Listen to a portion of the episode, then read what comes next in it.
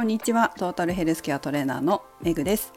この番組はフィットネス業界に20年以上携わっている私が独自の視点で健康やダイエットに関する情報を解説し配信する番組です。今日は歯の磨き方です。私歯の専門家ではないんですよ。トータルヘルスケアトレーナーと言いながらもフィットネスの方なので歯っていうのは本当専門外なんですが私の読者さんじゃないですね。リスナーさんはご存知かもしれませんが私は最近虫歯で歯医者に通っておりました。もう終わったんです実は。でも本当あの歯って大事だなというか虫歯にはもうなりたくないなって強く思いましたね。私あの病院が本当好きじゃなくって自分が元看護師だったっていうのもあるんですけどやっぱり好きじゃないんですよ病院が。フィットネスクラブはすごい好きなんですけどね。病気になりたくないですよね。虫歯も嫌だなって思いました。あのねもう歯医者さんのあの音がダメでもうなんか私思考が溜まってたらしいんですよすごく。で思考を取るのにこうさドリルみたいなので音をすごいキーンとかいう音の器具で磨いてくれるんですけどあの音がほんと響いてで最後耳押さえてうるさいって言っちゃった言っちゃったんですよ。で本当にうるさくてちょっとうるさいって言っちゃってね。でも本当歯医者も行きたくないなと思って。まあ行くんですよ。これから2ヶ月に1回しばらく落ち着くまではちゃんと歯垢の除去をしてもらって歯の磨き方とかチェックしてもらうんですけどもうその後は4ヶ月に1回でいいって言われたので4ヶ月に1回ケアしに行くだけにしたいなって思ってるんですね。だから一生懸命磨いてるんですよ歯も。最近本当に。丁寧に磨いてるんですけどでこれちょっと余談になるんですけど私この間お友達にねみんなみんなにね最近歯医者行ってるかって話を聞いたんですよみんな男性ね。で行ってないっていう人が2人で行ってるっていう人が1人、まあ、3人に聞いたんですけど2人は行ってない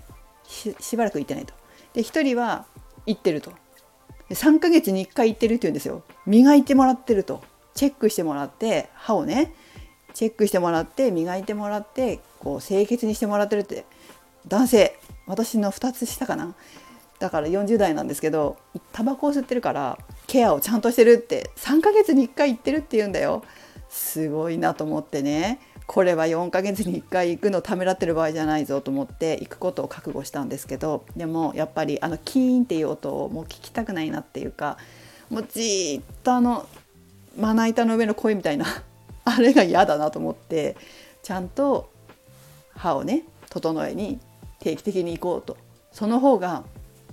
何て言うのかな無駄な時間を人生過ごさなくて済むんじゃないかなと思って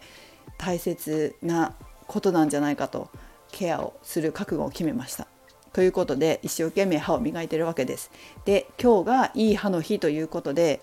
えー、なんかテレビつけると歯のことやってたりツイッター見るといい歯の日でどうのこうのって書いてあったりしてわあなんかすごいもう私の潜在意識みたいな感じなんですけど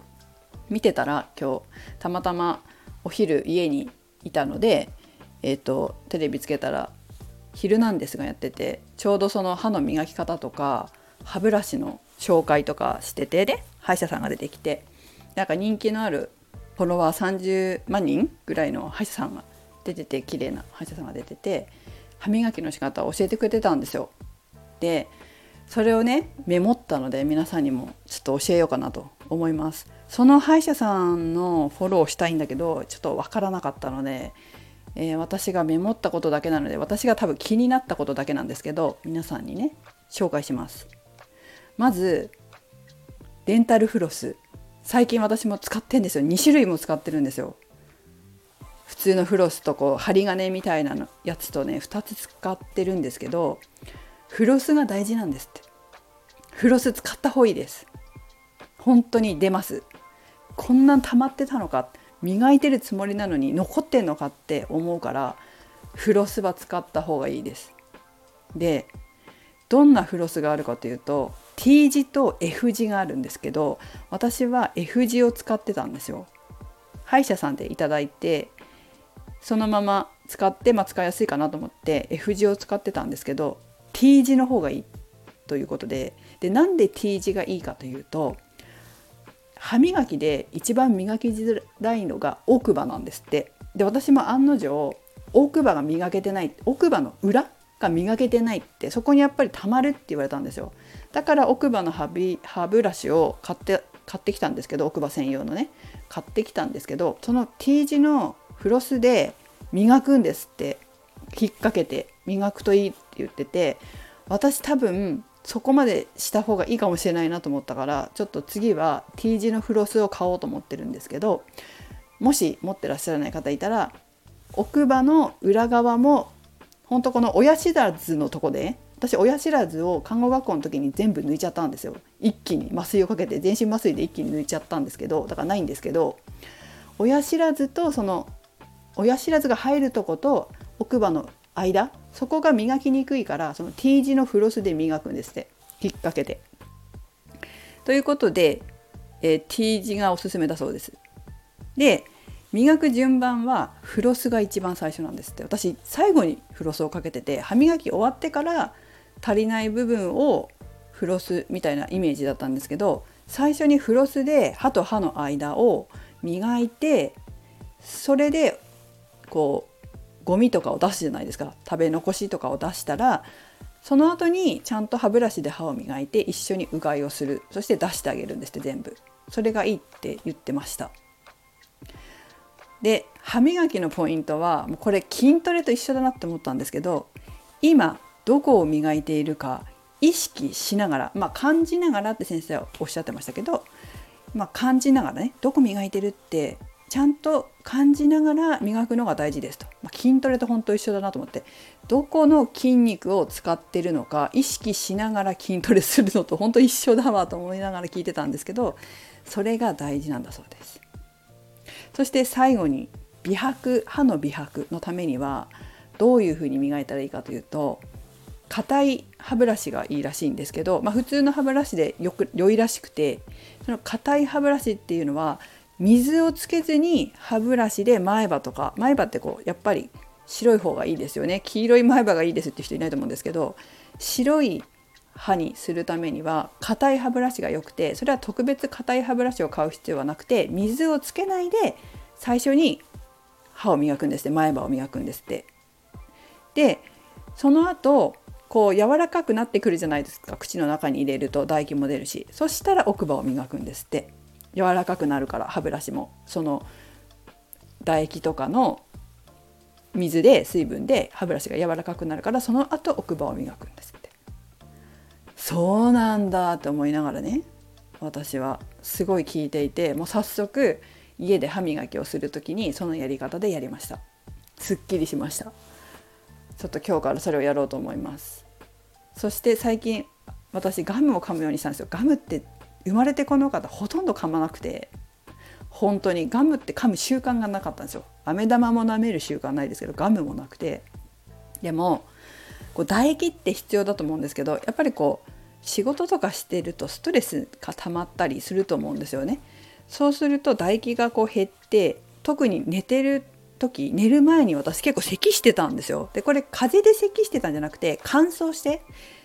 乾燥っていうのはおそらくまあストレスとかそういうこう緊張とかもあったと思うんですけどそうすると咳が出るんですよね口の中乾燥して。多分ねそのせいだと思うんですけどで唾液っていろんな良い作用があって知ってる方もいらっしゃるかもしれないんですけど、まあ、消化酵素が含まれてるっていうことから始まり抗菌作用を持った酵素が含まれてて細菌から体を守ってくれたりとかその唾液の pH をアルカリ性とか酸性とかそういったのを保ってやっぱりこれも細菌の繁殖を抑えてくれたり歯の表面に膜を作って歯を守ってくれたりとかそういう作用があるから本当は唾液って大切なんですけどもしかしたら結構こう忙しかったりするとほど唾液の量が減ってて歯歯が虫歯になりやすいとかってあると思うので多分私そっちじゃないかなってこれ勝手な判断ですよ。勝手な判断だけどそうじゃないかっていうふうに思ってるからそれで一生懸命歯とか磨いててもこれまでね虫歯になってたのかなって思うので唾液を出すって大事なんだなっていうふうに改めて思ってちょっとまずはガムからやってみようと思ってね。ガムを買って最近歯磨きした後に噛んでるんですよ。虫歯にならないんですってね。このキシリトールって。でなんかそのいいガム？いいガムっていうかその虫歯にならない何て言うのかな？ガムがあるキシリトールとかかな？なんか調べると出てくると思うんですけどそういうちゃんと歯医者さんとかがこれならいいよっていう風に書いてあるようなガムを選んで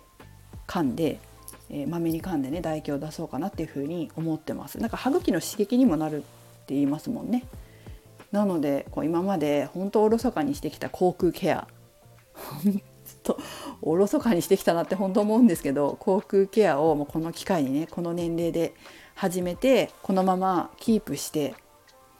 年を重ねても自分の歯で食べ物を食べたいなと思っております。まあ、今日のお話は本当聞いた話で恐縮なんですが皆様のお役に何か立てればと思います。いい歯の日ですので是非今日きっかけに皆さんも歯に気をつけてみてください。それではメグでした。